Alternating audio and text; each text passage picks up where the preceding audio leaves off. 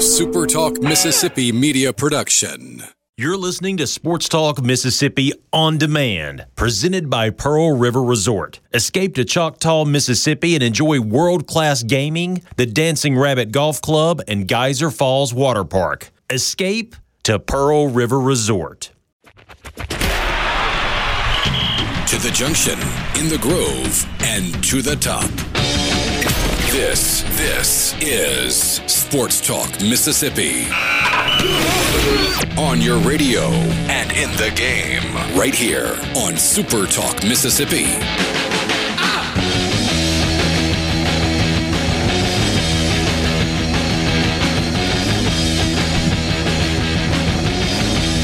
Sports Talk Mississippi with you Tuesday afternoon.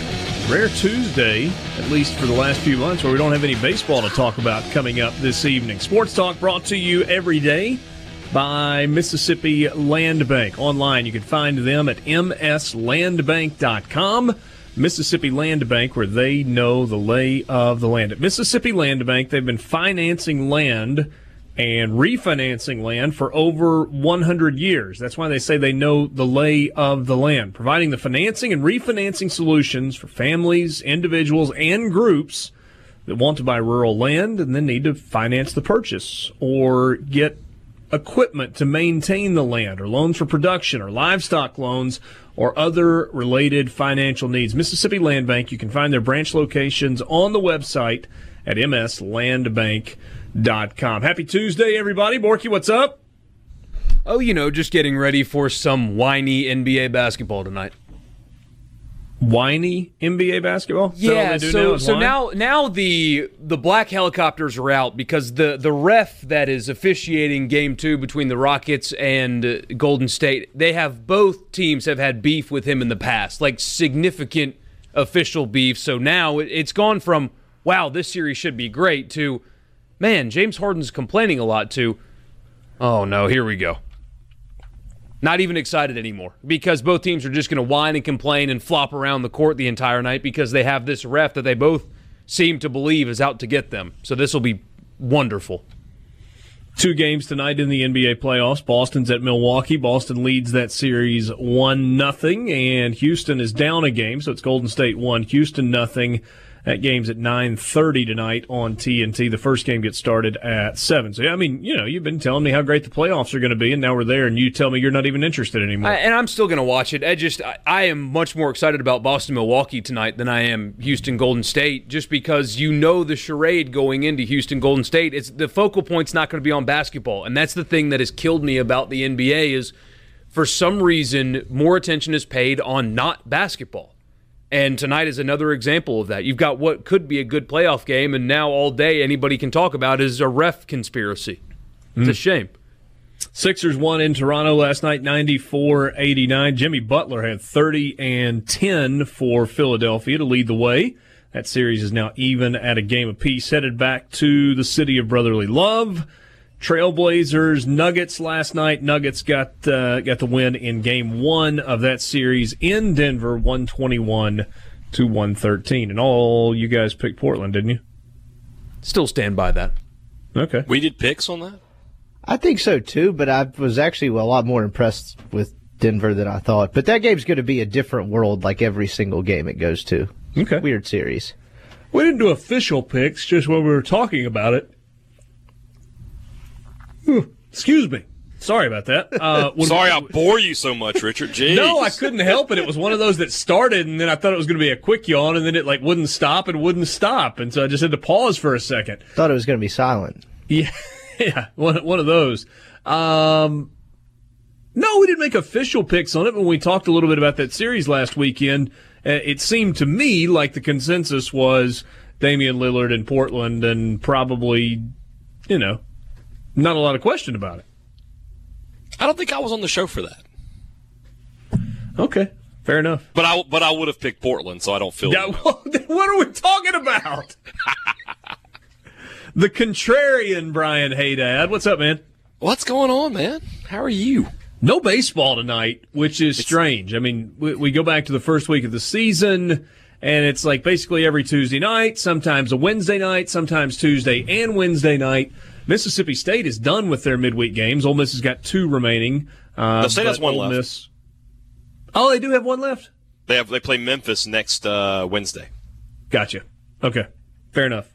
So not much midweek baseball remaining no, no. at uh, at this point.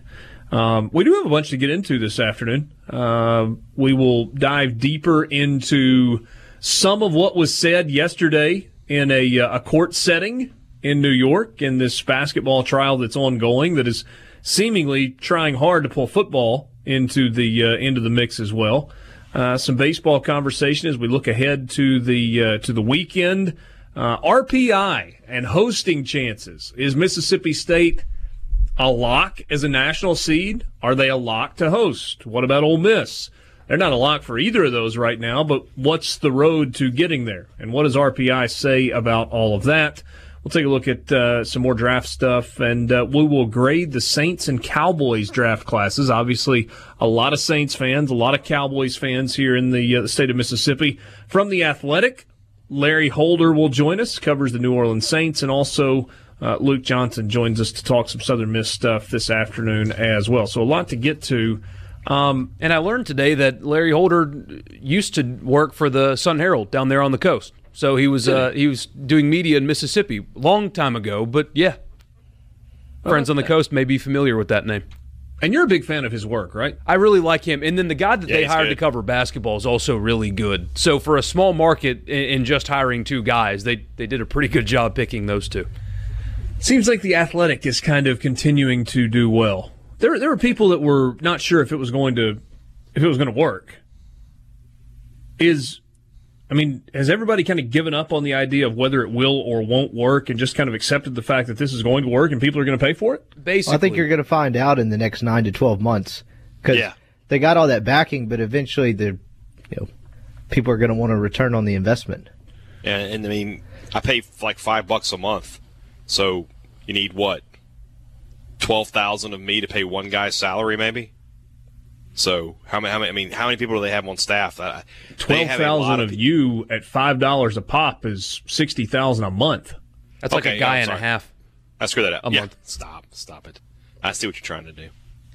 Uh, but yeah, I mean, they got a lot of guys on that's staff. That's seven hundred twenty thousand dollars a year. Okay, I think they're paying. That's ten guys. I need to send my resume to The Athletic then. I know. I based on what I've told from people what they're making there, that's why you like maybe like ten to twelve salaries. They've got okay. two hundred plus people on staff. Okay, so they've got to do, you know, you want to do the math? You feel free. Yeah, I won't do the math right now, but I, I guess what I'm saying is, I mean, across the entire country, given the number of markets they're in, I mean, is it crazy to think that they've got a hundred thousand subscribers? It's pro- that's probably a good number. But that's not a lot. That's not a lot when you're paying out that much in salary every month. Just you're gonna have to trust me on this one about startups and uh, and how money gets squandered sometimes. Just just it can't happen. So you gotta you know they get. I, I like The Athletic. I'm a big fan of their product, but I mean, until they start you know making money that isn't from venture capital, you gotta you gotta give them a little bit of a of a of a, of a second look. Yeah, uh, that's fair. Um, what is it? What is it? What is the subscription cost for that? I think it's. I think I'm it, pretty sure I'm paying. Is five it five? I mean, they, they run specials from time to time, but I mean, what ranges from like five to nine dollars a month, something along those lines. I got on when Will Salmon went over there. You know, he's a friend from being up here on the M S U beat. I decided to, to subscribe, and he had he had some promo code that got like forty percent off or something. So yeah, I think I pay five bucks a month. Yeah, I'm three ninety nine somehow. Yeah. I did the yearly, but I don't remember what it cost. Yeah, that's that's kind of. I I think I did a yearly subscription, and I've never thought of it again. It's one of those things where if I click on a link, I want to be able to read the article, and so don't hit me up. Let me just do it one time and be done with it, and, and move on. Yeah. So I guess we'll see because the content that they're putting out is it's fantastic. fantastic. Yeah, there, there there's nothing out there that is consistently comparable to The Athletic. Especially, right. it, it, I know it sounds silly, but the fact that when you open up a story and you don't have to scroll through ads and you don't have to get by pop-ups and autoplay videos and that kind of stuff. When you open up a story, the only thing you see is the story. That's it. And going to other websites, major sports websites, where uh, video auto plays, and if your computer's on volume, you wake up everybody around you. It, you don't get that stuff. Yeah. No, I I, I understand that. But by that is, same token, that's where they're lacking in terms of revenues. They don't have any ads. It's all subscription. So, yeah, that's tough. Well, I mean, Netflix has got its own issues that, that are happening because they're losing content in large part because of Disney and, and Hulu.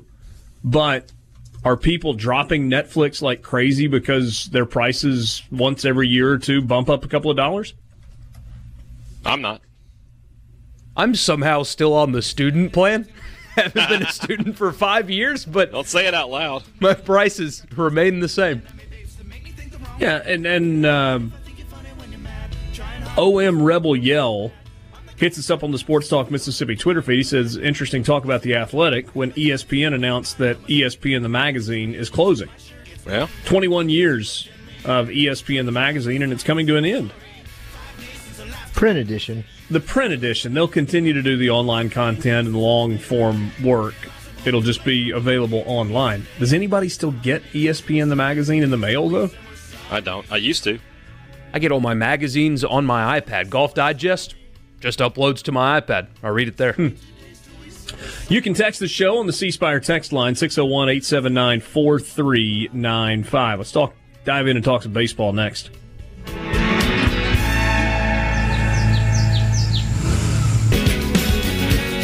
Well, it appears that I need to apologize. I kind of made light of something yesterday that, frankly, I know nothing about, other than what the social media platforms that are out there, Twitter and Instagram and Facebook and the like, tell me. Uh, from Hunter. I listened to your show on Monday the twenty-ninth, and I'm a pretty regular listener on my way home from work. Thanks, Hunter.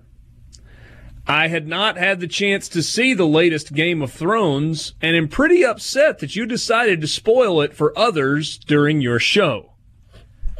How can you go from discussing the fast food feast President Trump is hosting to revealing a major plot point of a story two decades in the telling in the same breath? That's impressive. Sharing the death of a main antagonist of a new episode, not even twenty-four hours old, on live radio, all while adding nothing to the conversation. I feel cheated. I have a lot of time invested in this story, and for you to just spoil it like that for other listeners and myself is very inconsiderate. I just wanted you to know that your actions made at least one person's day that much worse. It's almost a day later, and I'm still pissed off. The last sentence is the best part. What? The last sentence is the best part. It's a day and a half later, and I'm still pissed off. Hunter. Hunter, I have a feeling a dragon is going to die next episode for every episode afterwards, so well, you can't only watch two anymore. And there's three episodes, so that doesn't really work out. Uh, we'll, well figure it sorry out. Sorry for ruining it. There, there's a new dragon. Well, I mean, I'm more sincere than Rippy when I apologize. I was not trying to ruin anything for anybody. And, Hunter, I got to say, the thing that I'm most impressed with, and please, please understand, Hunter, if you're listening, the next time I watch thirty seconds of Game of Thrones will be the first time that I've watched anything. But your ability to completely unplug from the entire world yesterday during a workday and not know anything and not have heard anything about Game of Thrones is most impressive to me. I, I don't know what you do for a living. I don't know if you sit in front of a computer or you have Twitter on your phone or Instagram or anything else like that, or if you interact with any other human beings during the course of your workday. But if you interact with other people or you happen to open up Twitter or Instagram at any point during the day yesterday, even for somebody like me who's never watched a second of Game of Thrones, have no issue with people that do. Good for you. Find something you like, watch it. But I've never watched a second of it, and I feel like I know the story, or at least kind of know what was happening. So I'm hoping you were able to watch last night and get caught up and we didn't mess it up. Well, for you. Too terrible. You couldn't go onto the internet. Every website, E S P N, the front page was, this player reacts to Arya Stark killing the Night King. Oh, there it is again uh, on Game of Thrones last night. Hey, Borky, it's possibly everything. That there's somebody listening that has not yet heard the um, ending, and you just ruined it for them. Um, you did that all day yesterday. Don't start with me. No, but I'm Darth saying Vader that it, it's Luke's possible that there's somebody that's that. listening today. If you're out there and that applies to you, email Richard a day and a half later. Rosebud was his sled. I get a text from a buddy that says, easy, not everybody's on Facebook, Twitter, and Instagram. Or the I, I internet at all. Yeah, but if you had, I mean, like, my mom's any... not, but she doesn't watch Game of Thrones either. Yeah. Okay. So anyway, sorry I ruined it. I thought it was kind of impressive that I had some level of pop culture knowledge uh, about something that I otherwise didn't know anything about yesterday. Just for clarification purposes, I'm pretty sure this happened in the three o'clock hour, and the Trump thing was in the five o'clock hour. That's one long breath. Well, I must have mentioned it again in the five o'clock hour. I don't think it had happened yet. What hadn't happened yet? The fast food thing.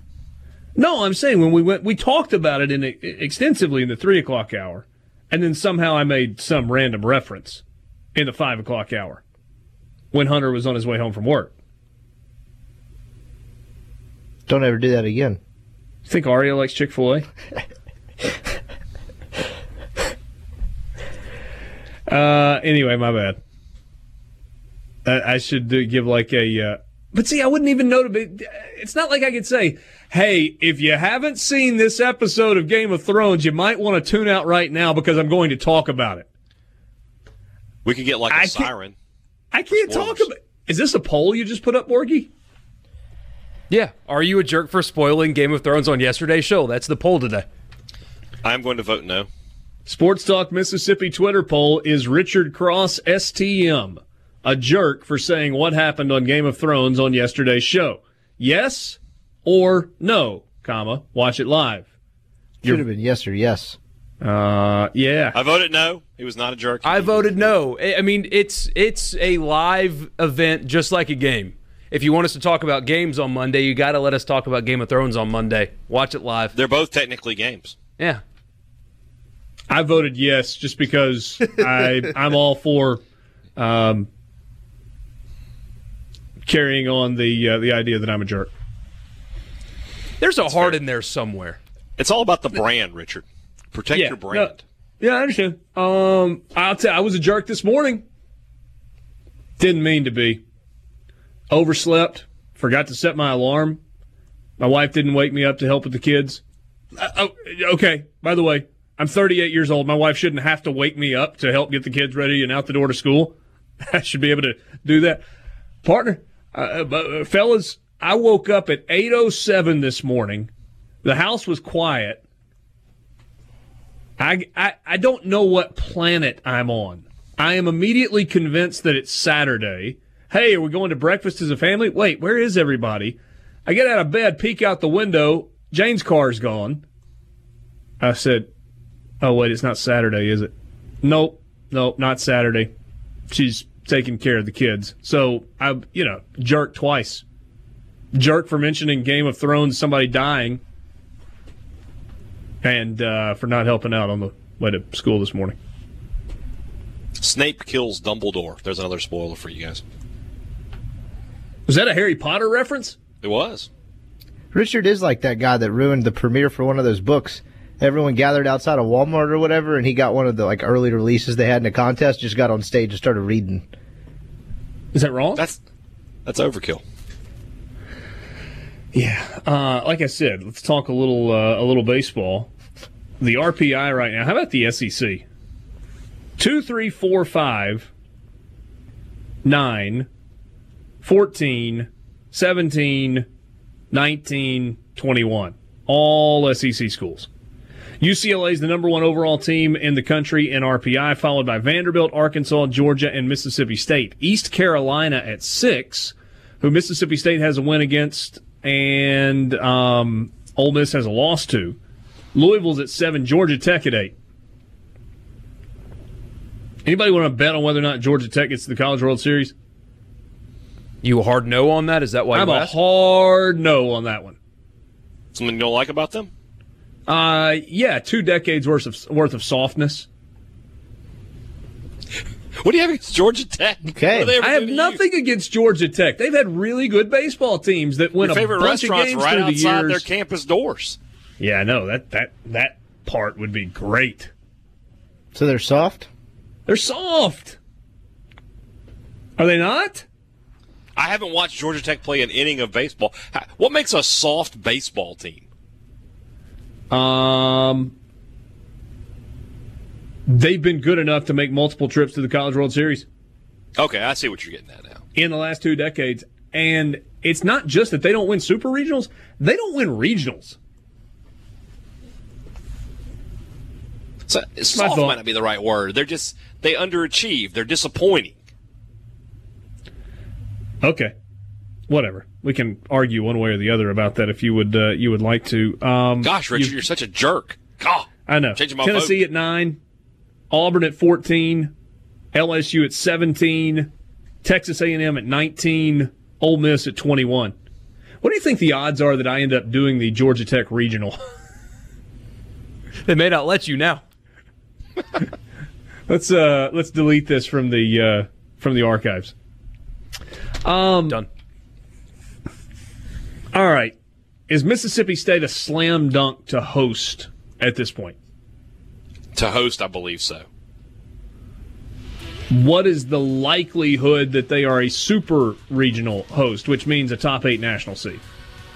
Better than fifty-fifty right now. I think they're in a good position. Uh, when we come back, let's look at let's look at records and what's left, and see if we can kind of project how this stuff finishes, and see if that gives us any better idea of who might be hosting out of the S E C. Sports Talk Mississippi with you. You can vote in the online Twitter poll at Sports Talk M I S S. Is Richard a jerk for spoiling Game of Thrones yesterday? Josh says voted yes, can't miss up a chance to call Richard a jerk. Ruining Game of Thrones was a Mickey Mouse move. Ho ho! Hashtag throwback reference.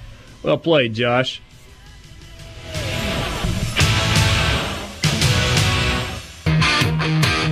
The C Spire Tech Movement Initiative is moving our region forward through teaching and technology that strengthens our economy, positions it for success in today's digital age, and improves the quality of life in our communities.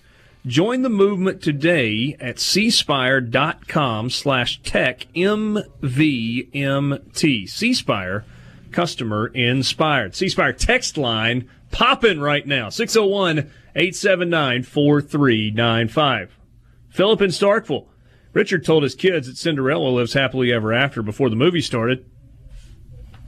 Tony in Columbia, you're not a jerk because only about three percent of the uh, population watches that mess. Jeff says, poor little Hunter.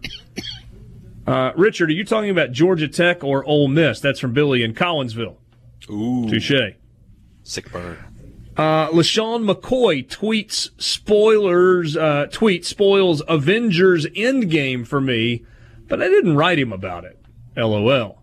Yeah, I don't know if you saw that. LaShawn McCoy straight up tweeted like a full plot line of Endgame, and people were really mad at him about that.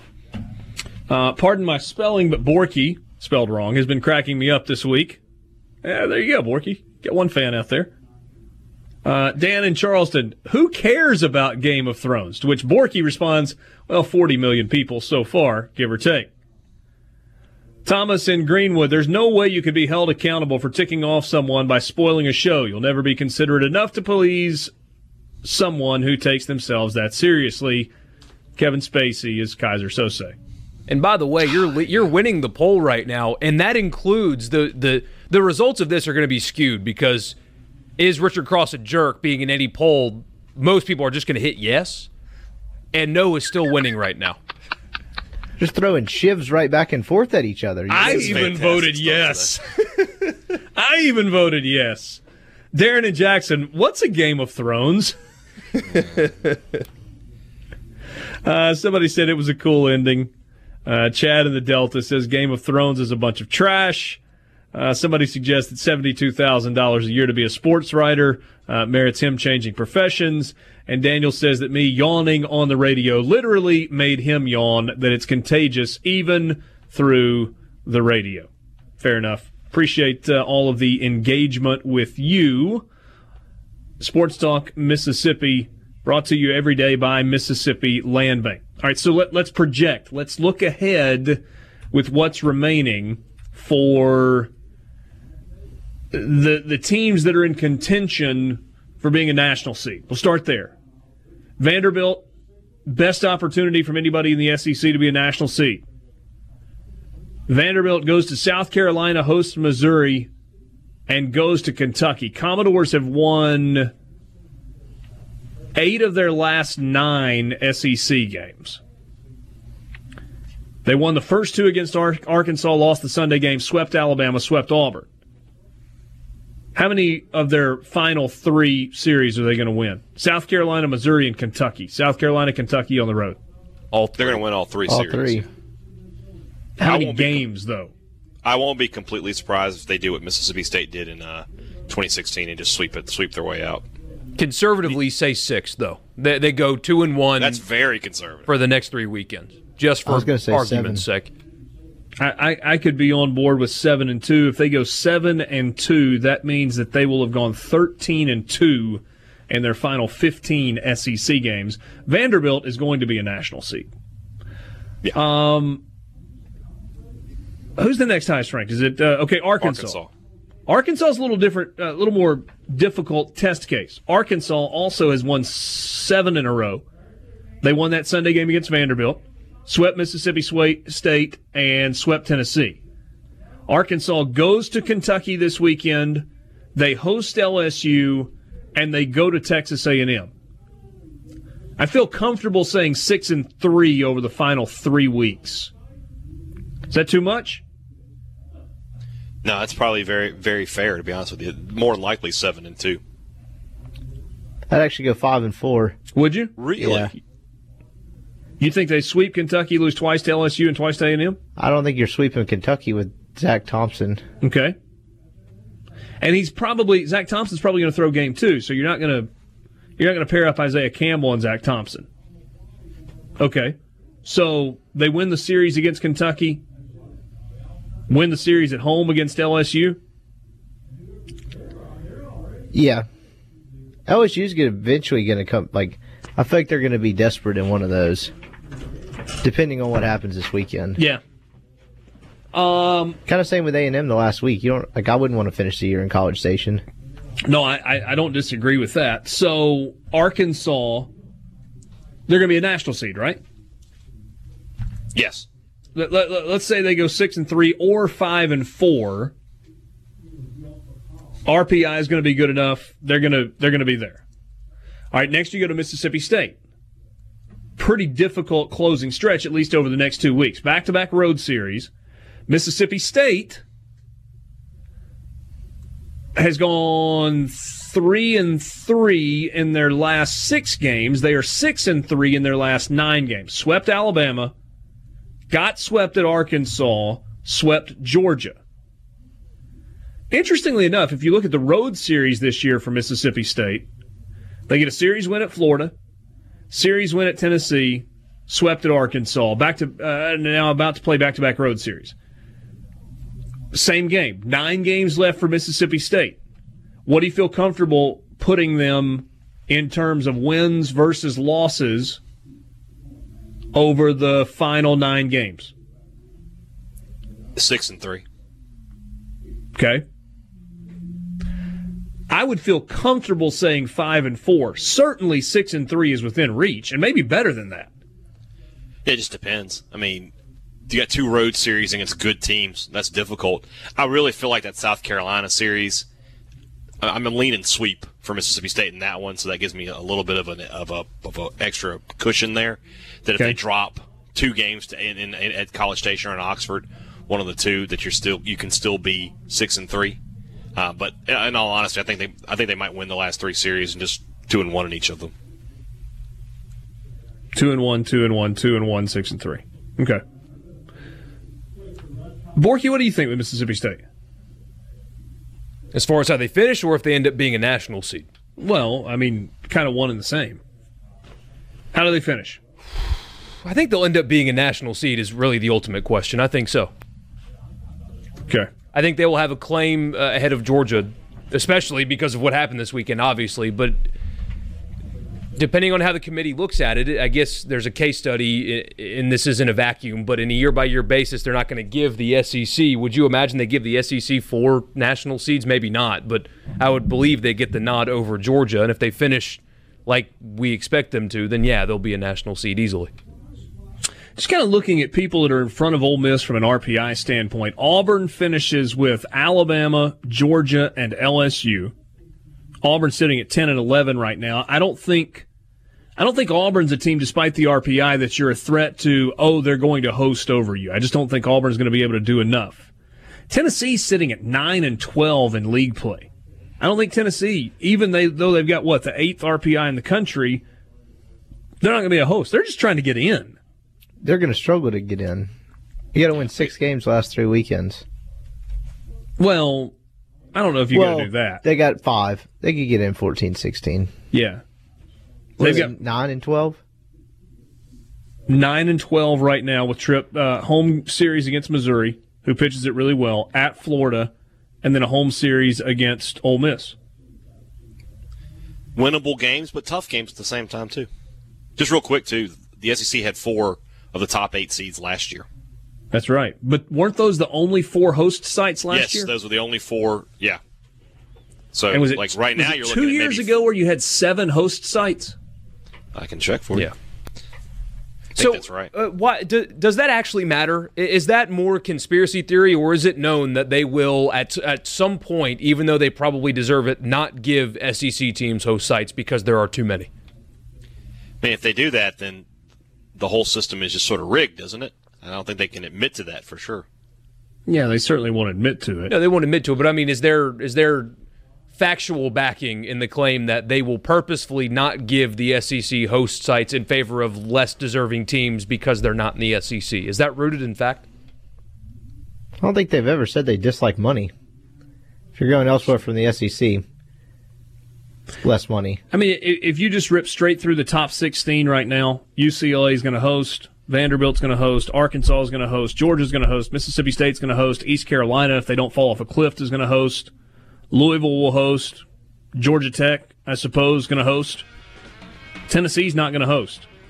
Oregon State will. Miami might. Did you just recant your Georgia Tech claim already? No, I said they're not getting to Omaha. I said they will host. They're soft. They're really good in the regular season. Usually. Texas Tech hangs on to host. I don't think U C Santa Barbara will. I don't even think they're able to. They don't have lights at their field. And I heard somebody say that, uh, what was it, San Elzador or wherever they hosted a couple of years ago is not possible because of scheduling. Auburn's not going to host. West Virginia could. Stanford might. Then it's kind of L S U, Texas A and M, Ole Miss, kind of right there. I think that makes this series this weekend pretty big. Next two series. Like Luke Johnson joins us now. Checking in on the Sports Talk Mississippi Twitter poll, is Richard Cross a jerk for saying what happened on Game of Thrones on yesterday's show? It's getting tight. one hundred twenty-seven votes, fifty-one percent no, watch it live, forty-nine percent yes. And again, Somebody, it's going to be skewed a little bit because people enjoy calling you a jerk online. Stan says no option for what's Game of Thrones? I voted no anyway. Could Stan be serious? It probably. He, I mean, he could be serious, but he's probably not. He probably just wants to be that guy. Okay.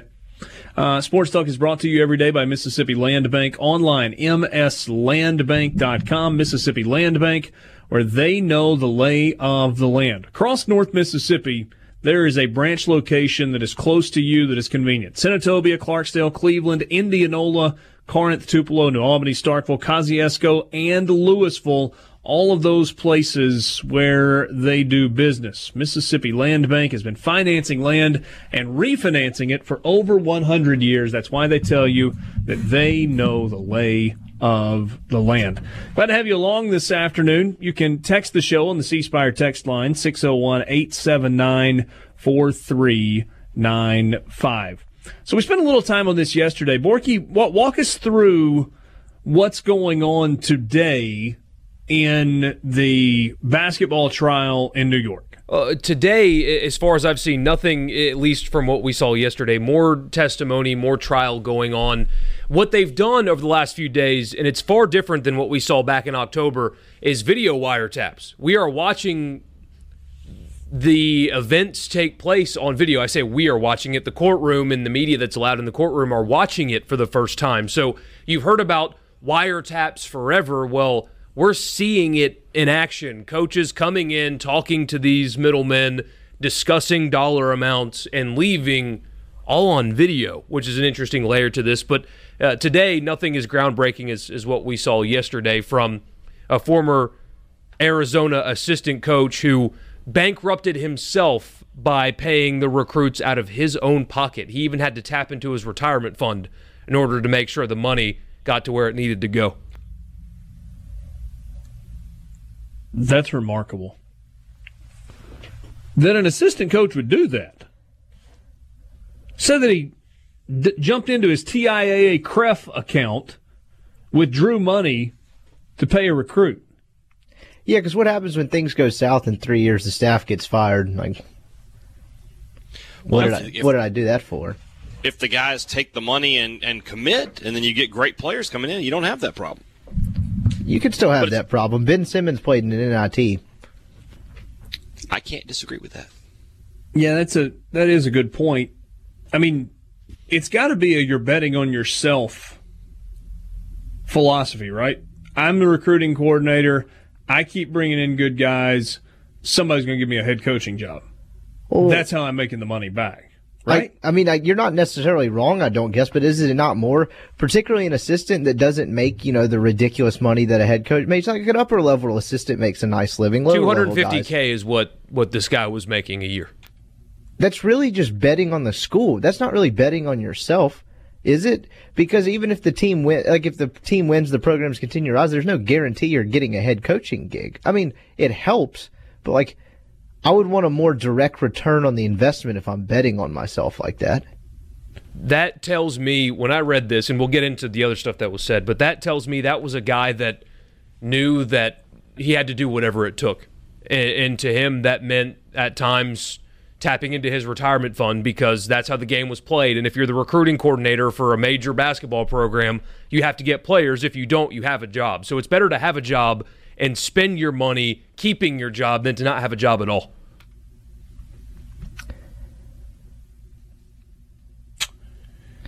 Yeah. But if you're an assistant and you don't land the kid, and you're talking behind the scenes here, if you're an assistant and don't land the kid, you just say there wasn't enough funds. Like, why do you have to put your own person? You don't have to, but like, I just don't see what that helps, putting your own personal funds at stake. Like, the risk reward in that seems very much more risk, very low reward. I, I agree with that, and I mean, do you think he was under the impression that somebody was going to make him whole again? That he was going to go Possibly. Back to Sean Miller and say, when it was all said and done, Coach, look, I mean, I pulled eighteen thousand dollars out of my own personal retirement account to get this done. I, I would oh, no imagine. problem, but we'll, we'll take care of that. I would hope if, if though that's the case, if, if he has kid. half a brain, but... Like, if the funds are available in the first place, why not just go get them instead of dipping into your retirement? Hey, Dad, what are you saying? I'll say if I, I would think that if you got the kid, if the kid, you got his signature, then you could probably get somebody to help reimburse you.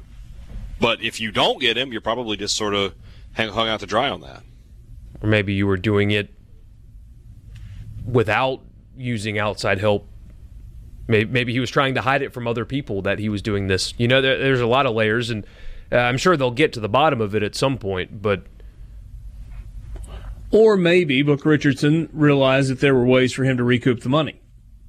That, I, I mean, a lot of this assistant uh, money that was coming to assistant coaches, we saw it at Auburn, the money was never getting to players. some of it was getting to parents, and some of it was going into assistant coach pockets. So maybe he thought that he was going to be able to recoup it in a different shady way. Possible. What do you think? Book Richardson probably did not run this by his wife or significant other? She was b- behind him in court yesterday, though. It's a ride or die right there. Her husband's facing, if he's found lying, he's facing sixty years in prison, and she's right there behind him all the way. But, like, I'm going to dip into our retirement fund because this kid has a sweet jumper. Like, how does that conversation go? It's one of those conversations I can't imagine having with my wife, I'll tell you that. Yeah. It's just, I don't know, it's insane to think about. Matt Norlander, we talked yesterday about the fact that he was, he's been sitting in court for over a week and a half, and he's tweeting all kinds of interesting stuff from there. Some of the tweets from yesterday, undercover video revealed Book Richardson talking about L S U coach Will Wade approaching him with an informal inquiry about luring Book away from Arizona to coach at L S U. Book Richardson on video. By the way, L S U would have paid him more than the two hundred fifty dollars he was making at Arizona. Book Richardson on video claims Will Wade told him about Naz Reid. Quote, look, there's a deal in place. I got three hundred thousand dollars for him. Richardson says on the video about Mississippi State, if I'm recruiting against Mississippi State, all bets are off. All right, let's pause there for a second. What does this mean? Does it mean anything for Mississippi State? Lamar Peters' name has come up somewhere along the way. If you go back a little bit, you know, earlier in this process, is there anything to be concerned about? I mean, it's one of the it's one of those things. You don't want your name involved. You don't want to yes, hear that, that, your name. Yes, but true. But but is there, you know, anything to be concerned about? Well, I don't know. And it, you're about to get to the, you know, looking at the rundown here, you're about to get to the reason I don't think there's a whole lot of reason to be concerned. And that's nobody from the N C double A is at this trial. It's almost like it's not happening for them. They they don't even have they don't even have an intern there just taking some notes. So I don't know. I mean, does that mean I, anything? I think it does. Because we, from, from, from Dan Wetzel's story at Yahoo, this, this quote in his story, or th- this is a, an excerpt from the story. Once again, not a single N C double A administrator, athletic director, or conference commissioner or staff was in federal court to watch and listen to the trial. If it was advertised as a bowl junket, courtroom would be packed. Complete frauds. Well, look at all the main characters in this. Sean Miller still has a job, right? Yep. Yeah. Will Wade still has a job, right? He does. Yeah. Bruce Pearl? Yes. Seems to me all of these schools don't think anything's going to actually come of this. They're Either that, they're, or they're betting just willing to fight it to the end. Borky? No, they're betting on themselves here. They're willing to ride it out to see what happens. The scope of it is so large, and taking it back to a local perspective from Mississippi State, should they be worried, should they not be worried? I think the scale is so broad. If the N C double A is going to do something, one, he wasn't asked a follow-up on Mississippi State. Maybe they'll get to it. He wasn't asked about it. It was just a one-off.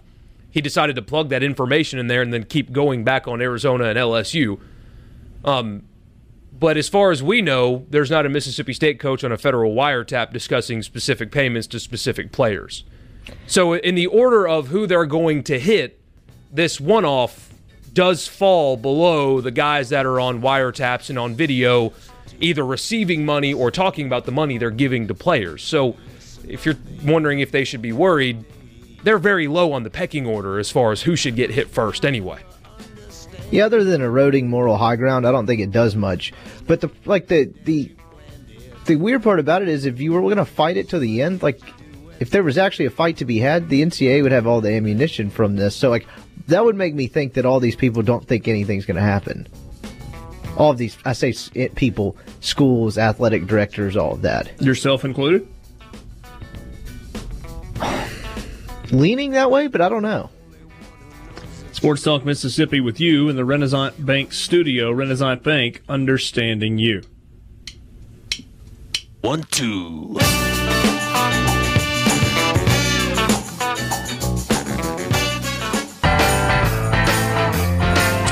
Tim and McGee on the C Spire text line. I think Mississippi State's name being brought up could bring an N C double A investigation. Southern Miss in basketball, Ole Miss in football, the N C double A loves to bury Mississippi. Mm. It's an interesting take. This is there, slightly different, though. Yeah, yeah and if there is an investigation to be had, like where the N C A A is dispersing their manpower, like we were saying a second ago, that's probably fairly low on the list. I don't know that I buy into the idea that just because the N C A A doesn't have a representative in the courtroom in New York, that they're not paying attention to what's going on. Isn't that a bad look, though? Just from an optical standpoint, yeah, they're probably going to end up getting, like, the transcripts of what happened in the courtroom, but just the fact that they're not there, not watching what is happening to their sport, being there in representation to at least put on the mask and pretend like you actually care and want to know who's corrupting, air quotes, your sport, not even showing up is a really bad look.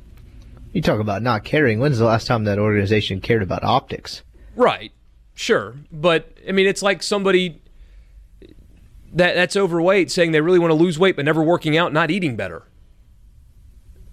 You, you say you care. You put out these press releases about being guardians of the game, but when it comes down to it and somebody is laying out in front of your face with no incentive to lie exactly what goes on in the underbelly of your sport, and you're not even there to listen to it? That tells me they know, they, they already know what he's saying. They know it exists, and there's nothing that they've done about it. Or it's just a really bad look. Rippey used the phrase, eroding moral high ground. Borky, you, you like that term? Yeah, it's funny. Um, years ago, when the, the Ole Miss investigation was going on, you kept seeing the, the phrases one hundred miles an hour in a fifty mile an hour zone. And the number of emails that I got, and this is when I was first starting on this show, and so I wasn't, and I'm still not very good at this, but I wasn't very good at this, and so I was really cons- worried about what the listeners thought of me, and I would get these emails that would drive me nuts, because I would say then, everybody does it, pretending like your school doesn't, but your rival does is really stupid because everybody does it. And the things that would get emailed to me and mentioned to me on Twitter were just an indicator of either ignorance or...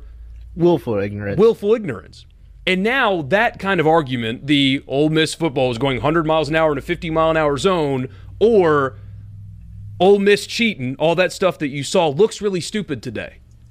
Because everybody does it. And when, when we were saying that back then, it wasn't because you were protecting Ole Miss. It's because you were telling the truth. And the same thing applies today. So Mississippi State got named in a federal courtroom for, what was the exact quote? All bets are off. They were just playing the game like everybody else. They're not unique. They're not immoral. That's nothing. It doesn't move my needle at all because, of course, it's major college athletics. That's what they were doing.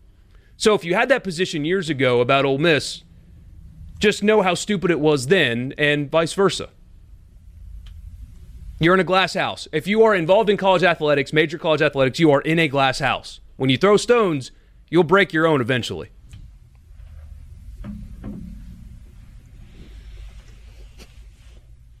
Hey, Dad. I mean, he's right. You know, do, we've talked about it a thousand times on this show. When you're talking about, you know, people breaking N C A A rules, literally every N C A A institution is doing it. It's just who gets caught and what they do. That what is the dumb thing that they did that led them to being get, getting caught? In L S U's like tweeting case here, a threat to. Like there, I was getting to that. First, I was going to go the head coach getting caught on a wiretap talking about this. That is a dumb thing. A head coach saying, "Come at me, bro," on Twitter. And in, in, in enraging about a dozen fan bases in doing so, some of which had some actual dirt. That's that's a dumb thing, and that's how you get caught. But if you just play the game and sort of keep to yourself about it, you can go on forever doing it. Well, yeah, and y'all kind of hit the scratch the surface of it, but like there was like not to like defend the fake outrage, but the fake outrage was fueled by kind of like this wholesome kind of under the veil of like religion type thing that rubbed people the wrong way, and probably rightfully so. In this state, at least. Yeah. Yeah.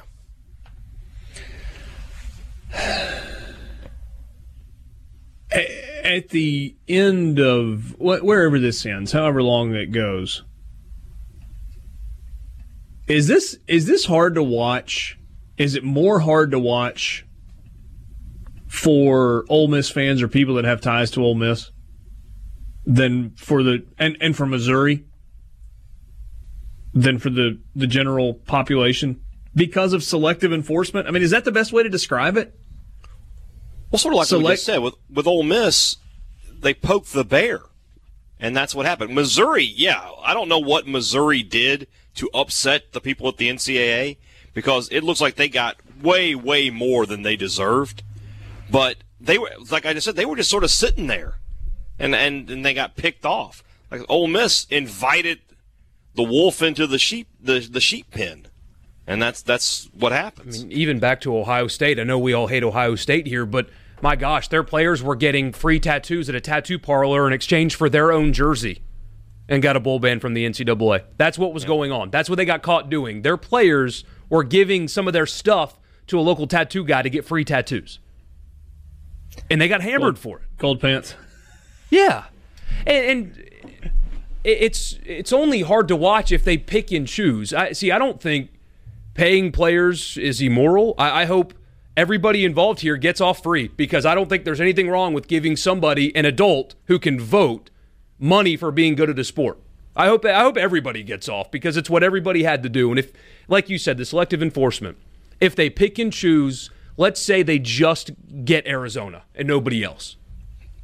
That is far more immoral than kids getting money for being good at basketball.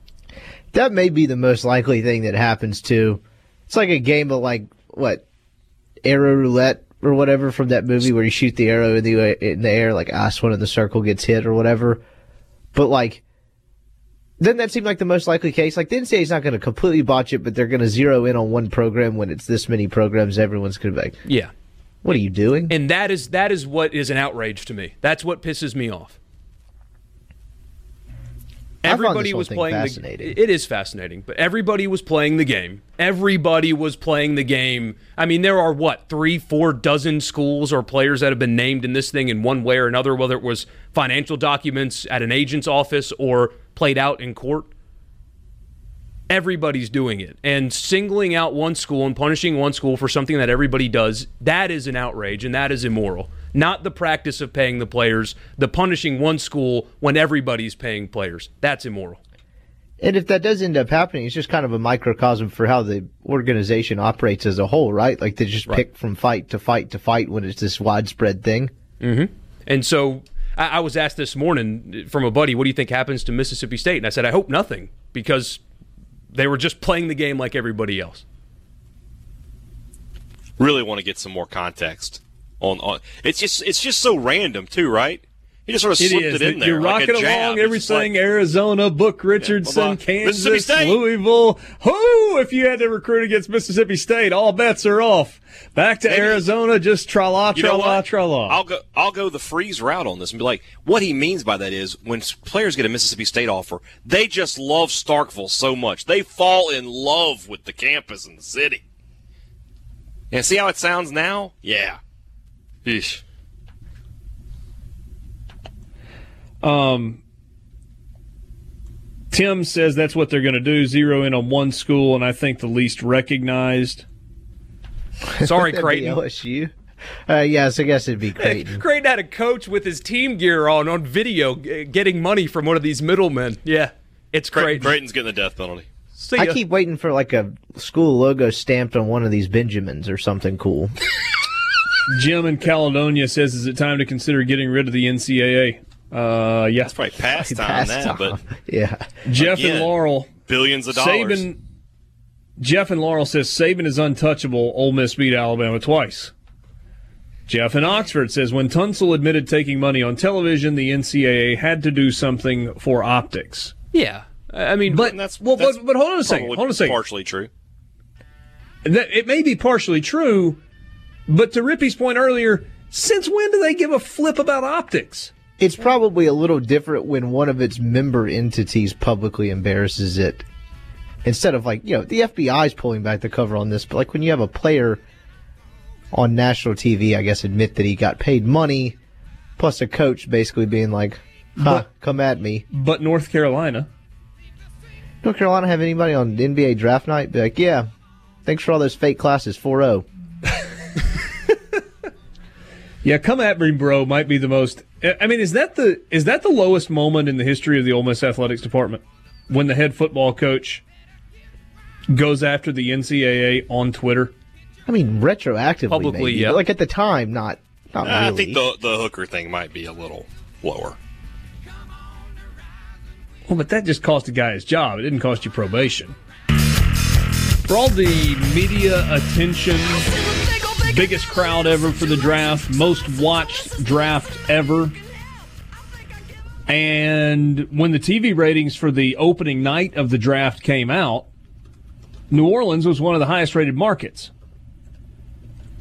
And maybe it's just because they were looking for something. Yeah, sports fans in New Orleans were just looking for something to entertain themselves with. Because this might have been the most boring draft for the Saints ever. Hey, Dad, you love the Saints. Love them. Love the Saints. Does this do anything for you? Eric McCoy, center from Texas A and M in the second round, late second round. Fourth round, Chauncey Gardner-Johnson, safety from Florida. Sixth round, Saquon Hampton, safety from Rutgers. Seventh round, say it for me. Is it Alize? Sure. I said Alize, Mack. But whatever. Alize Mack, the tight end from Notre Dame.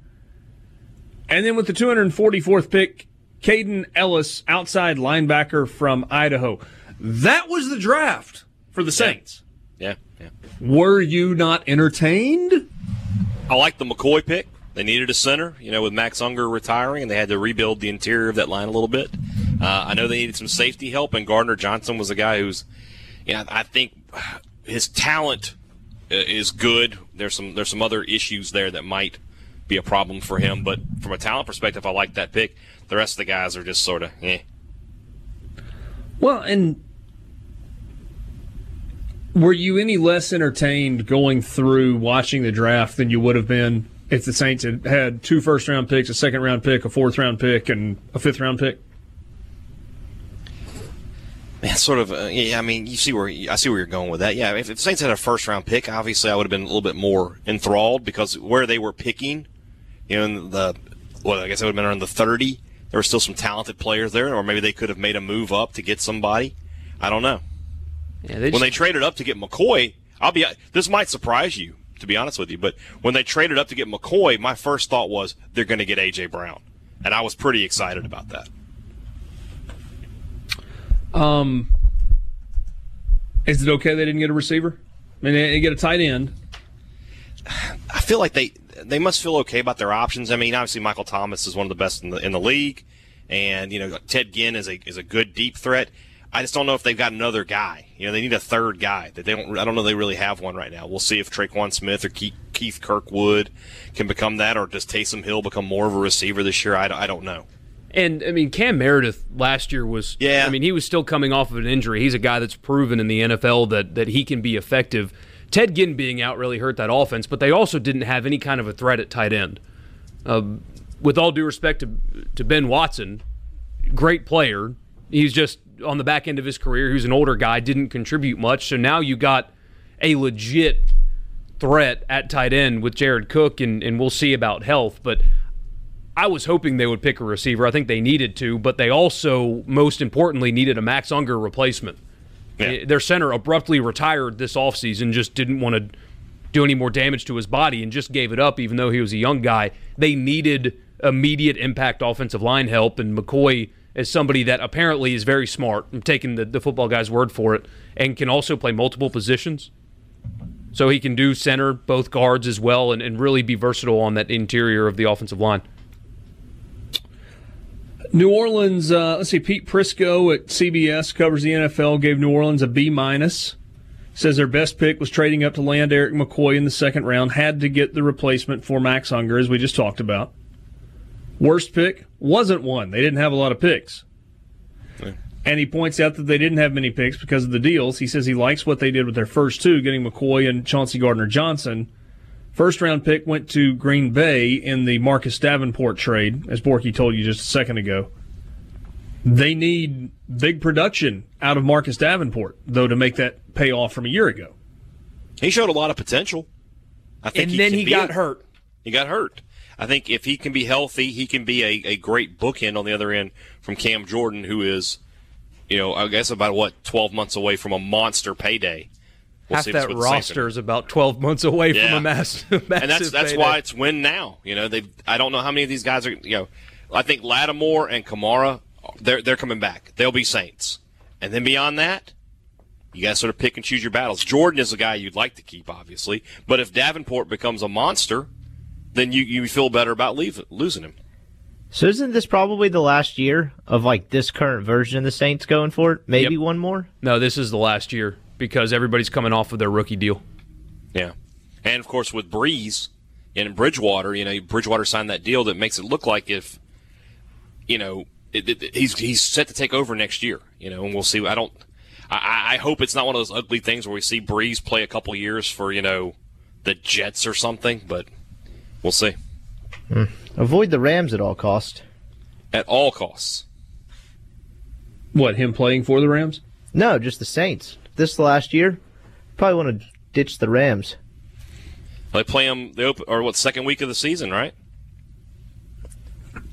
Yeah, is that right? Is it week two? It's week two or week three, one of the two. Think the same crew will be on that game? Boy, I hope not. um, some other grades from uh, from around the N F L.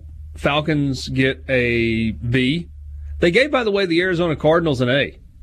Ish. Mm. Said the best pick was their second-round corner pick of Byron Murphy.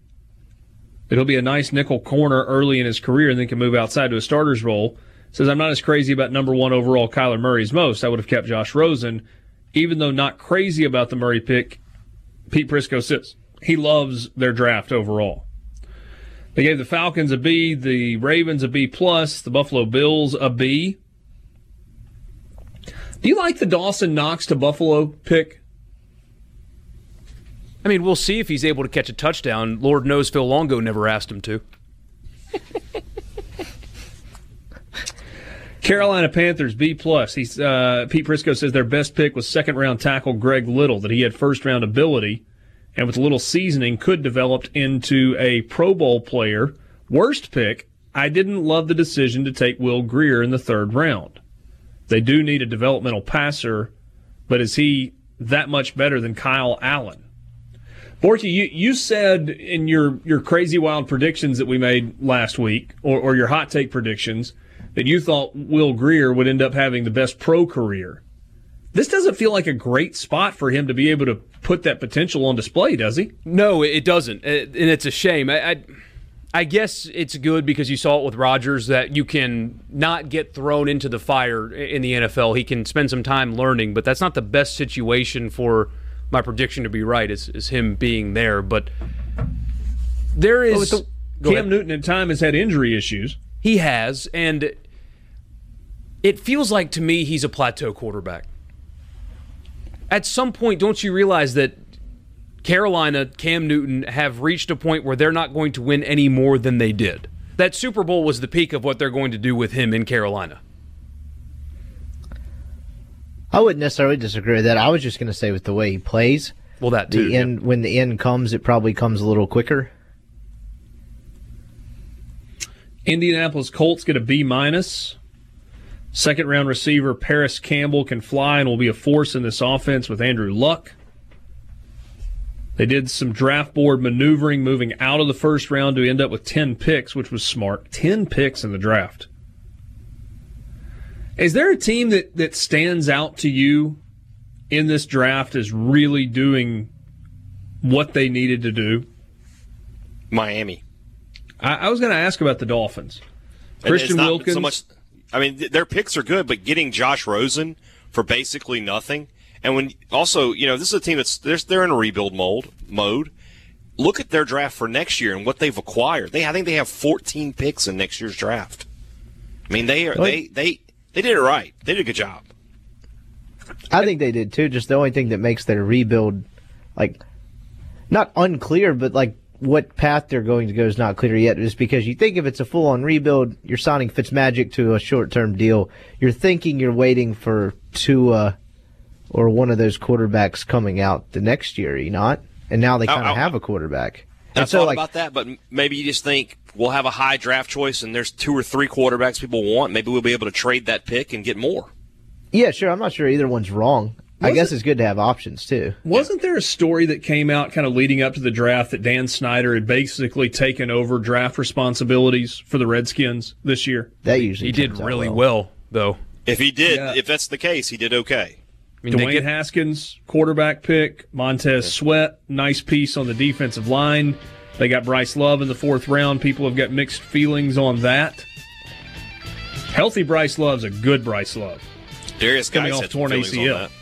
I would agree they had a good draft, but how? What sample size is there for owners kind of taking that kind of control working out well, particularly one with the reputation of Dan Snyder? Oh, Dallas. Yeah, it works great there. Yeah, exactly. But see, Jerry's backed off a little bit. They've actually become kind of shrewder. I don't even know if that's a word. More shrewd.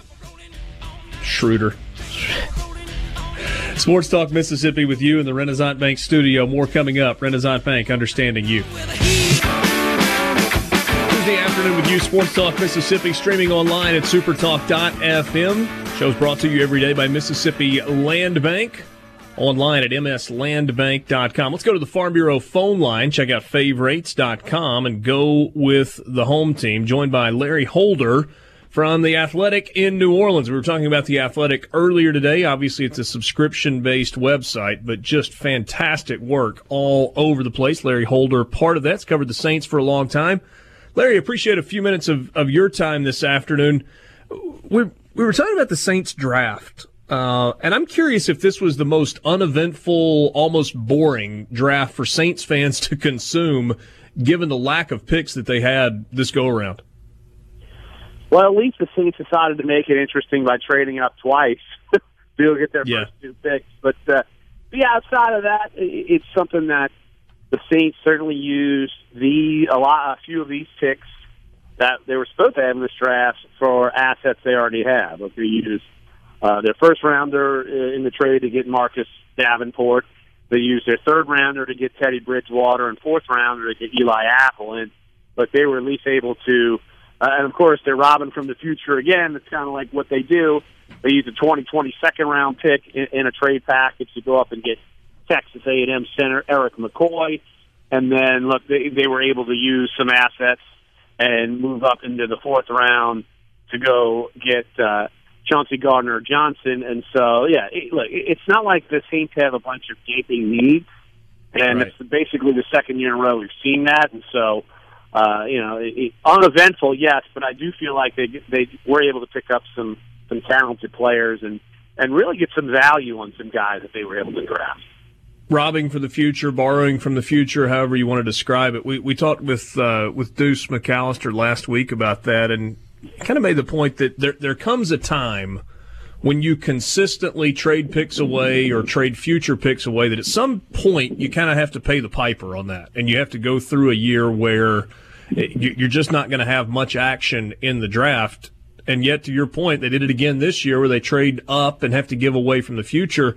Can you do that kind of in perpetuity, or at some point do you have to, to really sit back and just eat it for a year? Well, when you're good, you can get away with it. And when you're not, uh, obviously it bites you, and it, it tends to get to a point where it, sometimes it could. I would just go back to, say, in two thousand twelve, uh, you know, the Saints, their first pick was in the third round. Uh, they traded that first-round pick to move up into the two thousand eleven first round to go get Mark Ingram, and then un, unbeknownst to them, they would lose their second rounder to the bounty scandal. So, yeah. you know, when that happens, it, you know, it tends to bite you. But, uh, you, look, the Saints are all in in these past few years to go win a Super Bowl, and that's what they're doing. And so, uh, you know, I, I'm guessing in their eyes, deal with it when you don't have Drew Brees and you your your window, at least a little bit with him, closes, and then you figure it out. But, oh, by the way, you still have a lot of young players, say from two thousand sixteen and two thousand seventeen, those drafts were pretty fruitful. And so it's it's not like uh, they have a ton of aging players. Uh, they've got a nice mix of young stars and and some good veteran players as well. You, you mentioned a word that we use a lot, the, the window. And teams that, that do a good job building a roster usually have a, a finite amount of time when, when they can legitimately chase a Super Bowl. It feels like the Saints are, are in a spot where they can do this this year. Obviously, they were in that spot last year. How long is the window open for New Orleans? Is it just this year? Is it a couple of more years? It depends on the length of Drew Brees' career, uh, really. And so you look at the way that is. Could this be the last year? He is forty years old.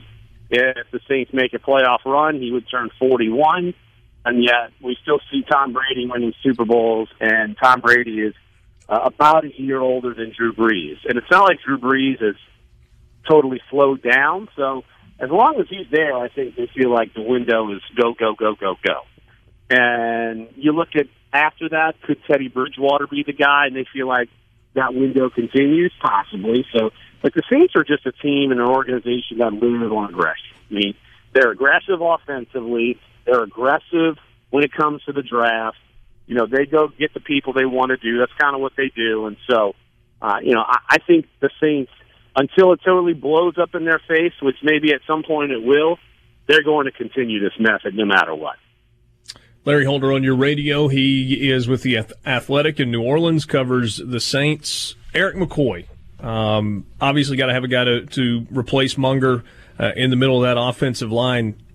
You're, you're putting your eggs in that basket. Can he step in and and be the center and kind of be the, the smart quarterback in the middle of that offensive line, not just this year, but but for the foreseeable future? And I guess maybe the, the better question is, what do you think the learning curve is for playing center in the N F L? Well, people can come in right away and play center. I mean, that it's not impossible. It's certainly maybe a little more difficult than other spots because you're uh, – You're trying to be the communicator within the offensive line, and the Saints have a pretty veteran-laden offensive line. But also, it's not like uh, they have all of their eggs actually in that basket right this second. They signed okay. Nick Houston, who is a, a veteran offensive lineman, injury marred, but they spent some significant money on him.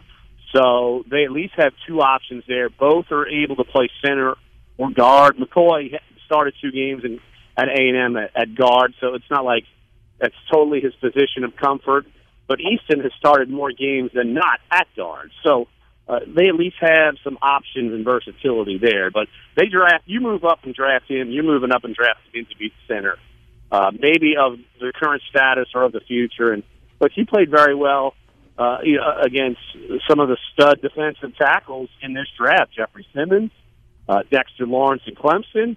And Quinnen Williams in Alabama. He looked good in all of those games and all of those matchups, which is why the Saints really wanted to go after him once he fell in the round two. It certainly would be understandable for Saints fans to feel snake bit, or, or maybe they're a little hesitant to kind of go right back all in because of the pain of the way last year ended. Do you get that sense being around Saints fans, or is that kind of now in the rearview mirror and it's just like, you know, full throttle ahead, let's go get it this year? That will never be in the rearview mirror, ever. Okay. I'll just That's put fair. It that way. Yeah, but I will say that plenty of Saints fans understand uh, that was not the Saints' doing. The Minneapolis Miracle, that was on the Saints. This one was not. So this team, people are expecting to be just as good, if not better, than they were last year. And those teams, you know, similar expectations followed them from two thousand seventeen, two thousand eighteen, and obviously didn't disappoint. So, look, I, I think, uh, you know, the, the fans expect the Saints to be good. They expect them to be one of the best in the league. I know in the building, you assume they're one of the best, if not the best team in the N F L right now. And so uh, you go in that, and, and even though you certainly had one of the worst calls in the history of, of officiating in professional sports go against you, hence the N F L changes the rule unanimously, well, almost unanimously. Cincinnati's a bunch of buffoons, and they decided not to. But uh, I think it just goes to show you that this, you know, this fan base, They will always be bitter, and yet they understand this year this team is going to be very good, if not even better than last year's team. The fact that they didn't get a wide receiver in this draft, is that a big deal, or do they feel good enough about the guys coming back and the pieces uh, as far as guys that can catch balls from Drew Brees? Yeah, it's not like they didn't go looking. I, I could tell you they liked Adam Humphries a lot. Uh, he was a free agent from Tampa. Uh, they he signed a, a much bigger deal than they anticipated uh, with the Titans, so they passed. But I, I I can tell you they feel like they've got a new piece with Jared Cook. I mean, he's basically a glorified receiver, right, and they did not have really that option last year. They feel confident in, in the receivers that they have outside of Michael Thomas, and yet I might not share the same confidence, or maybe they're just saying the same things that they want people to hear. But I do think they have plenty of viable pieces. One of them they'll have to emerge as a bona fide number two. And I'm curious to see, uh, among that big, vast group that they have, which player that's going to be. Larry, with Mark Ingram no longer part of the equation, how does the how does the load change for Kamara? I mean, he's never necessarily been a, a featured back in this offense. Does that become his role, or does he continue to kind of uh, do they move him around and put him in different spots? And we've only got about thirty seconds left. I'm just kind of curious what you think his role looks like. Yeah, I don't think that he's going to be totally featured. I think he's going to be him. They're going to let it move him around, do this and that. They feel like Latavius Murray can play Mark Ingram's role, which is why they kind of moved quickly after negotiations broke down. Is Latavius Murray Mark Ingram? No. But can he be good enough? I think so. So I, I think they feel good uh, with their one two punch and running back, even though look, they love Mark Ingram and they're disappointed that that did not work out. Yeah. Larry, really appreciate your time. Good stuff this afternoon. Yeah, appreciate it. Sorry I missed y'all earlier. Glad I can catch up a couple minutes later. Absolutely. Hope we can do it again in the future. Yeah, you got it. No problem. That's Larry Holder from The Athletic. Covers the Saints. Sports Talk Mississippi with you in the Renaissance Bank studio. Vanderbilt baseball Twitter account uh, tweets a picture of some dogs that are uh, in the area beyond the outfield wall. They're having bark at the park night. Those pets can be registered on site. I'm just kind of curious how a park full of dogs is going to respond to that guy that never quits whistling. If I were a dog, I'd know how I would. Full-on attack, or do you just go relieve yourself? Yeah, on a seat. That lasts longer. That would be a great day. I mean, a sad day, too, but a great day. When somebody finally had the courage to put the whistler in place, of course it would take a dog, but... Yeah, you can't threaten legal action on a dog like he did at Hoover a couple years ago. Oh, when he got well, love-tapped? Yeah. I guess you could. Uh, the Sports Talk Mississippi Twitter question today was, is Richard a jerk for saying what happened on Game of Thrones on yesterday's show? two hundred two votes, fifty-four percent no, watch it live, forty-six percent yes, Richard's a jerk. I liked Anthony's response. I don't think the rabbit ears on my Magnavox Tube T V pick up that channel. uh, there you go. There you, uh, there you go. Have we gone too far with the dog thing, by the way? I don't know if you've seen this trend where dogs literally go everywhere with everyone.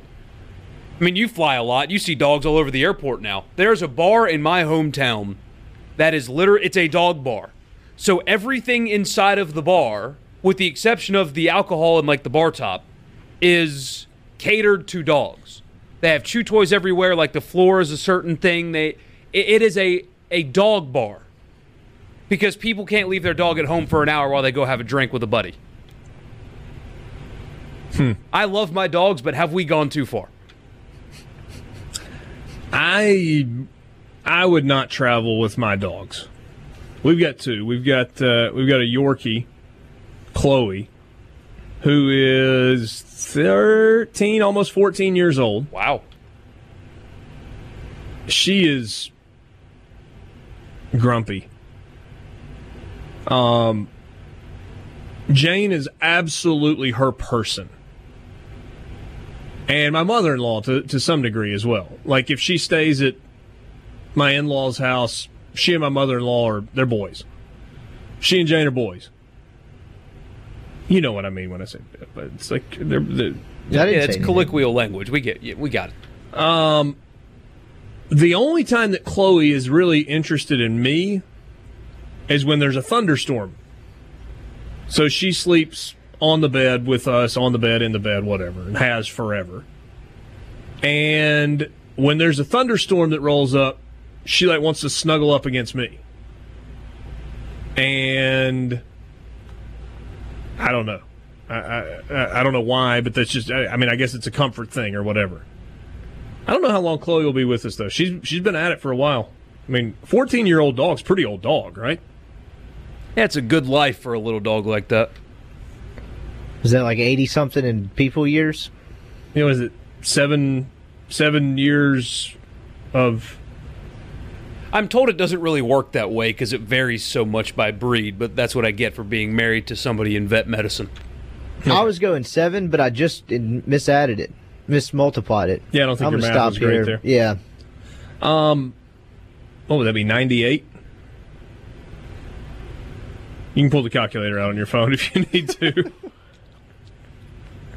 um, and then we've got Thatcher, who is like the nicest dog ever. He's a golden retriever mix, and he was a shelter dog. Jane just kind of came home with him one day. Like, we weren't really thinking about getting another dog, and then we had another dog. And he's pretty awesome. The only problem is when my kids have friends over to play, inevitably the front door is left cracked or wide open. And Thatcher looks like he's shot out of a cannon. And I'm telling you, it's like half of Oxford knows Thatcher because he runs off either to the park or heads toward Jackson Avenue, which is not a great spot for a dog. But to this point, people have been really nice to grab him and then call the number, and then all of a sudden somebody's bringing Thatcher back to the house. Uh, but even with that said, I don't want to take Thatcher with me to the airport or on a plane. What about, like, if you had a place up the street from your house, grab a beer? Would I take him with me? Uh, yeah. So, I mean, sometimes if we'll go to, if, like, but not inside. No, but most places like that, I think, are outside. Yeah, I mean, like, so. No, what, this place is inside that over... I'm talking about. It is an indoor place where they serve food. Like, you're eating around... just dogs everywhere. Yeah, I'll pass on that. And the, I mean, yeah, if we're if we're like going to dinner, we're somewhere where we can sit outside. The kids are going to ride their bikes to you know through the park to go eat or something. We'll take Thatcher along for that. He's good. He just kind of sits there. I mean, he would love for you to give him a bite of food, but he's not like all up in your business trying to eat off your plate. Is that the most I've ever talked about my dogs? That, uh, yeah, I like it, though. I mean, yeah. my my, enti- my my hometown, where I grew up, the entire downtown is supposed to be dog-friendly. So you can take your dog downtown and do, go shopping, go eat everywhere. And it's like it, it is a understood thing that every door that is open, every business that is open, you can take your animal inside. So jewelry stores, clothing stores, whatever, there are just dogs in there walking around. It's the strangest thing. Every place has like a water bowl and treats and stuff outside of the door, too. Hmm. Treat them like Sports human. Up. Yeah, that's that, that's a little too far. Brewer, by the way, on the Twitter question says you should have stopped at jerk and you would have gotten a lot more yes votes. Hey, you. Thanks, Brewer. When you look at what Mississippi State and what Ole Miss lost in the draft last year, how do you look at this year and go, these teams are going to be better? Simple you answer, you don't. Mississippi State, on the defensive side of the ball, loses three first-round draft picks. Jeff Simmons, Montez Sweat, and Jonathan Abram. They lose Gary Green at pick number one ninety-nine. That's four guys that go in the top two hundred of the N F L draft off the number one defense from a year ago. And then Hoyette, for good measure, is also no longer in school, got picked up as an undrafted free agent. There's another defensive lineman gone. Who's that? Oh, Deion Braxton Hoyette. Oh, I'm sorry, Hoyette, yeah. And Mark McLaurin, who two years ago was tied for the lead in the S E C in interceptions. That is Jamal Peters in the secondary. Six starters, seven starters off of that defense a year ago that are now in the N F L. That's on Mississippi State's defense. And I wish Haydad were here because we've talked about, oh, yeah, they're probably going to take a step back, but it's not going to be like fall off the reservation. It may not be. And if there's not a significant step back, then what a credit to the coaching job and the recruiting job they've done. But you, you lose seven guys off of a defense and you don't recruit like Alabama, you would expect a pretty significant step back. What about on the offensive side of things for Ole Miss? Greg Little, A J Brown, D K Metcalf, Dawson Knox, Javon Patterson. On the, oh, and DeMarcus Lodge. How many is that? Greg Little, A J Brown, D K Metcalf, Dawson Knox, Javon Patterson, and DeMarcus Lodge. That's six starters on the offensive side of the ball for Ole Miss. All right, now let me ask you this. Is it easier to overcome losing six or seven guys on the defensive side of the ball to the N F L or on the offensive side? That's a really good question.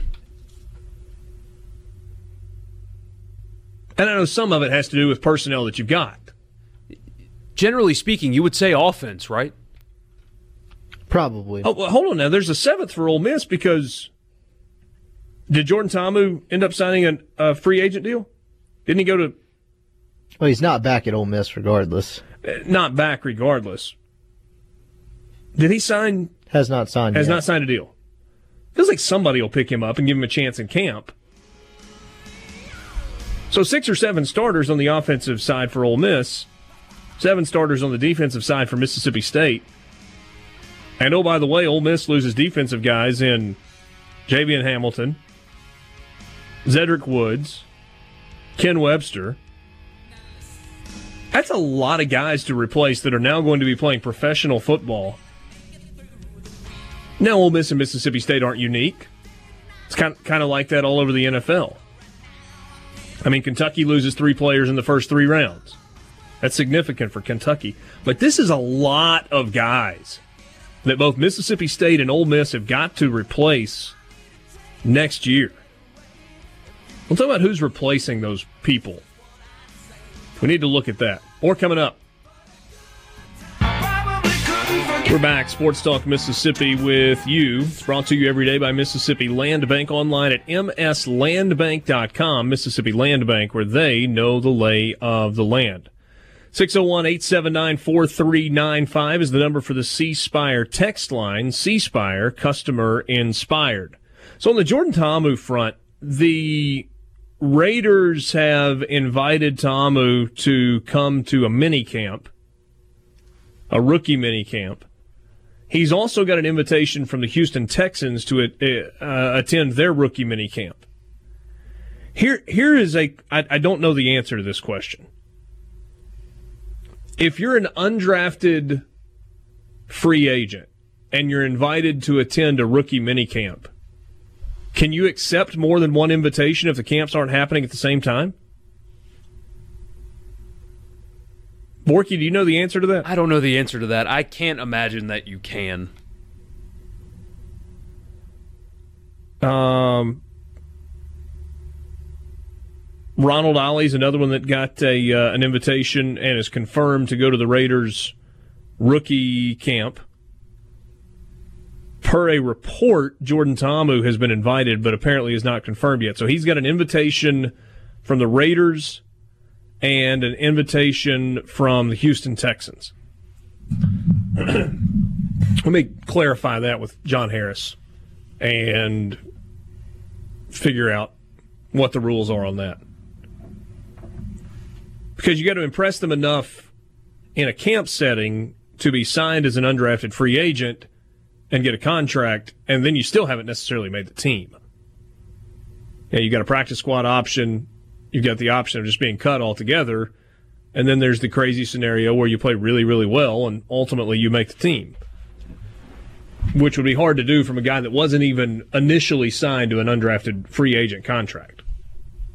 So it's a long, difficult road for Jordan Ta'amu. But I think he's a guy that's going to get an opportunity, maybe even with multiple teams, to, to try.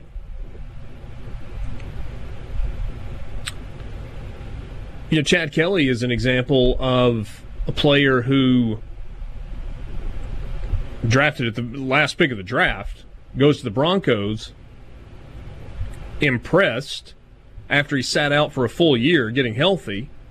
So he has a year with the organization, completely sits out, tries to get healthy, plays really well in their preseason, makes the team, slides into the backup role before the wheels come off. And they came off in a really big way. He was going to start there if that didn't happen. You think? Yep. Yes. I mean, I know we kind of all wanted to see that and felt like it was trending in that direction. It Did you was. watch Case Keenum? And the Denver fans wanted it badly. He was a couple weeks away. I guess there's no way to say for sure it would have happened, but it was trending closer than it ever had been before when the incident took place. The car was headed that way until the tires blew.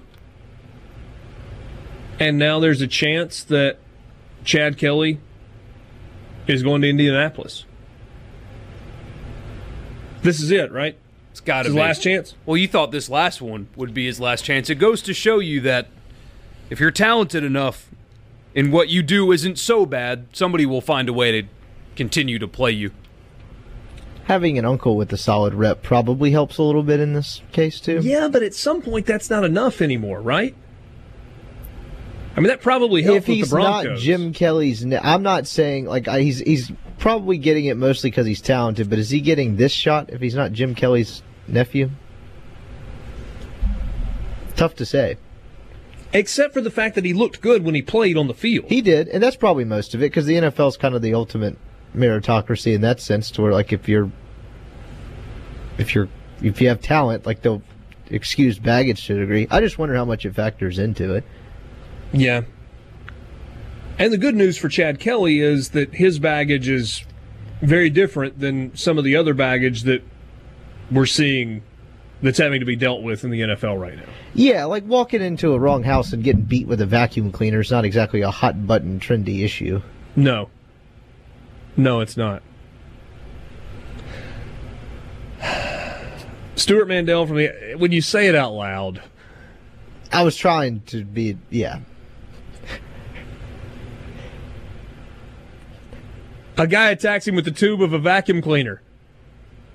I mean, whatever you got handy, I guess. Fortunate for Chad Kelly that that's all that the guy had handy. Yeah, but at that uh, point, yeah, just use your so. hands. I mean... Well, what is a vacuum cleaner tube going to do that your fist can't do? That's why you get a baseball bat, because that would hurt more. But a vacuum tube? Well, I, I poke my like dog with it though. to play with him. Th- those old school vacuum cleaner tubes, I mean, those are pretty stout. We're not talking about like a wob- like a waffly one. No, it wasn't turned on, was it? No, not a plastic one. When you think vacuum, I mean, like go old school, Borky, to your grandmother's vacuum cleaner. You had to lug around the house, and, you know, it was on wheels and then attached with a cord, and then you had the long metal tube. Are we sure that that's what that what was, was here? Maybe the that's guy was just I a wuss and reached and just grabbed whatever he could. T M Z didn't do enough digging. Stuart Mandel from The Athletic has put out his post-spring top twenty-five. Borky, do you want to ask your question before I give the top twenty-five? Yeah, so what can you learn about watching a spring game that changes the way you look at a team going into a season? Absolutely nothing. You learn how to put out a content piece. Right. You do. But it, there, there's a rare case, I think, for Ole Miss, even though it doesn't really change what I think their win-loss capability is going to be. You know, just by one spring game, that the look schematically and the fact that the defense can actually line up appropriately uh, more than one play in a row, that they're going to at least look differently.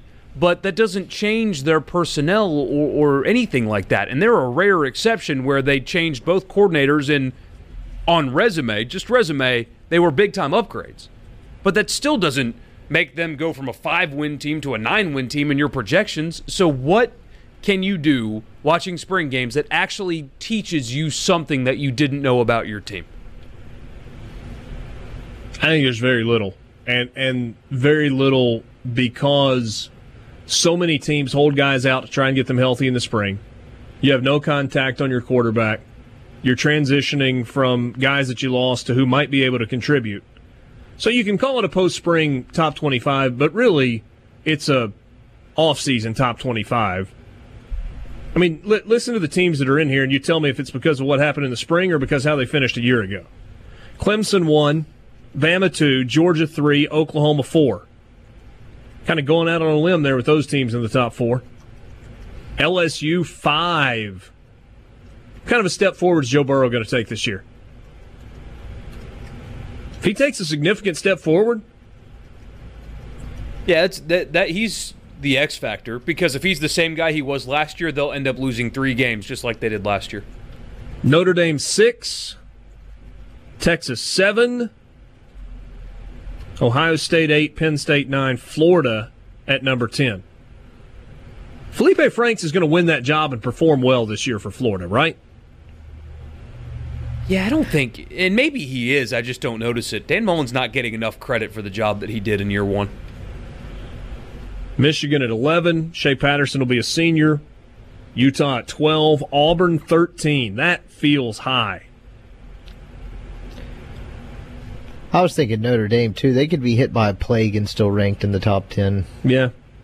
I... I, I should have said that when we were at Notre Dame at six. Iowa State at fourteen, Oregon fifteen, Texas A and M sixteen. That actually feels a little low to me. They Washington may be a spoiler at... this year. Don't you agree? No. Say what? They may be a spoiler this year. A and M might ruin no. a season, specifically Alabama or L S U's. I don't think they're ready just yet to be like a national power, but wouldn't be surprised at all if they sneak up and beat. Well, they've got Clemson on the schedule, too. Wouldn't be surprised if they sneak up and beat one of those three when they're not supposed to. And finish second in the West, probably. Yeah. I mean, not probably, but there's a path. Washington at seventeen. You know who's going to be starting at quarterback for Washington this year? Jacob Eason. Jake Eason. Jacob Eason. He's tall. He is tall, and he's got a big arm. Kind of moves like a statue. Worked out for Daniel Jones. Iowa at eighteen. Is Daniel Jones a better athlete than Jacob Eason? Yeah, he can run a little bit, actually. I mean, he, I think he had one hundred eighty rushing yards in a game this year, something like that. Iowa at eighteen and Wisconsin at nineteen feels like the most Iowa and Wisconsin preseason, off-season, post-spring rankings ever.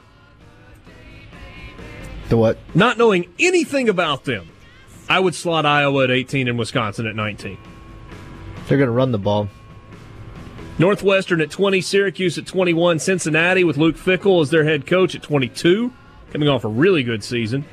U C F at twenty-three. When will we learn? Missouri at twenty-four. Fresno State at number twenty-five. That's from The Athletic, your post-spring practice college football top twenty-five.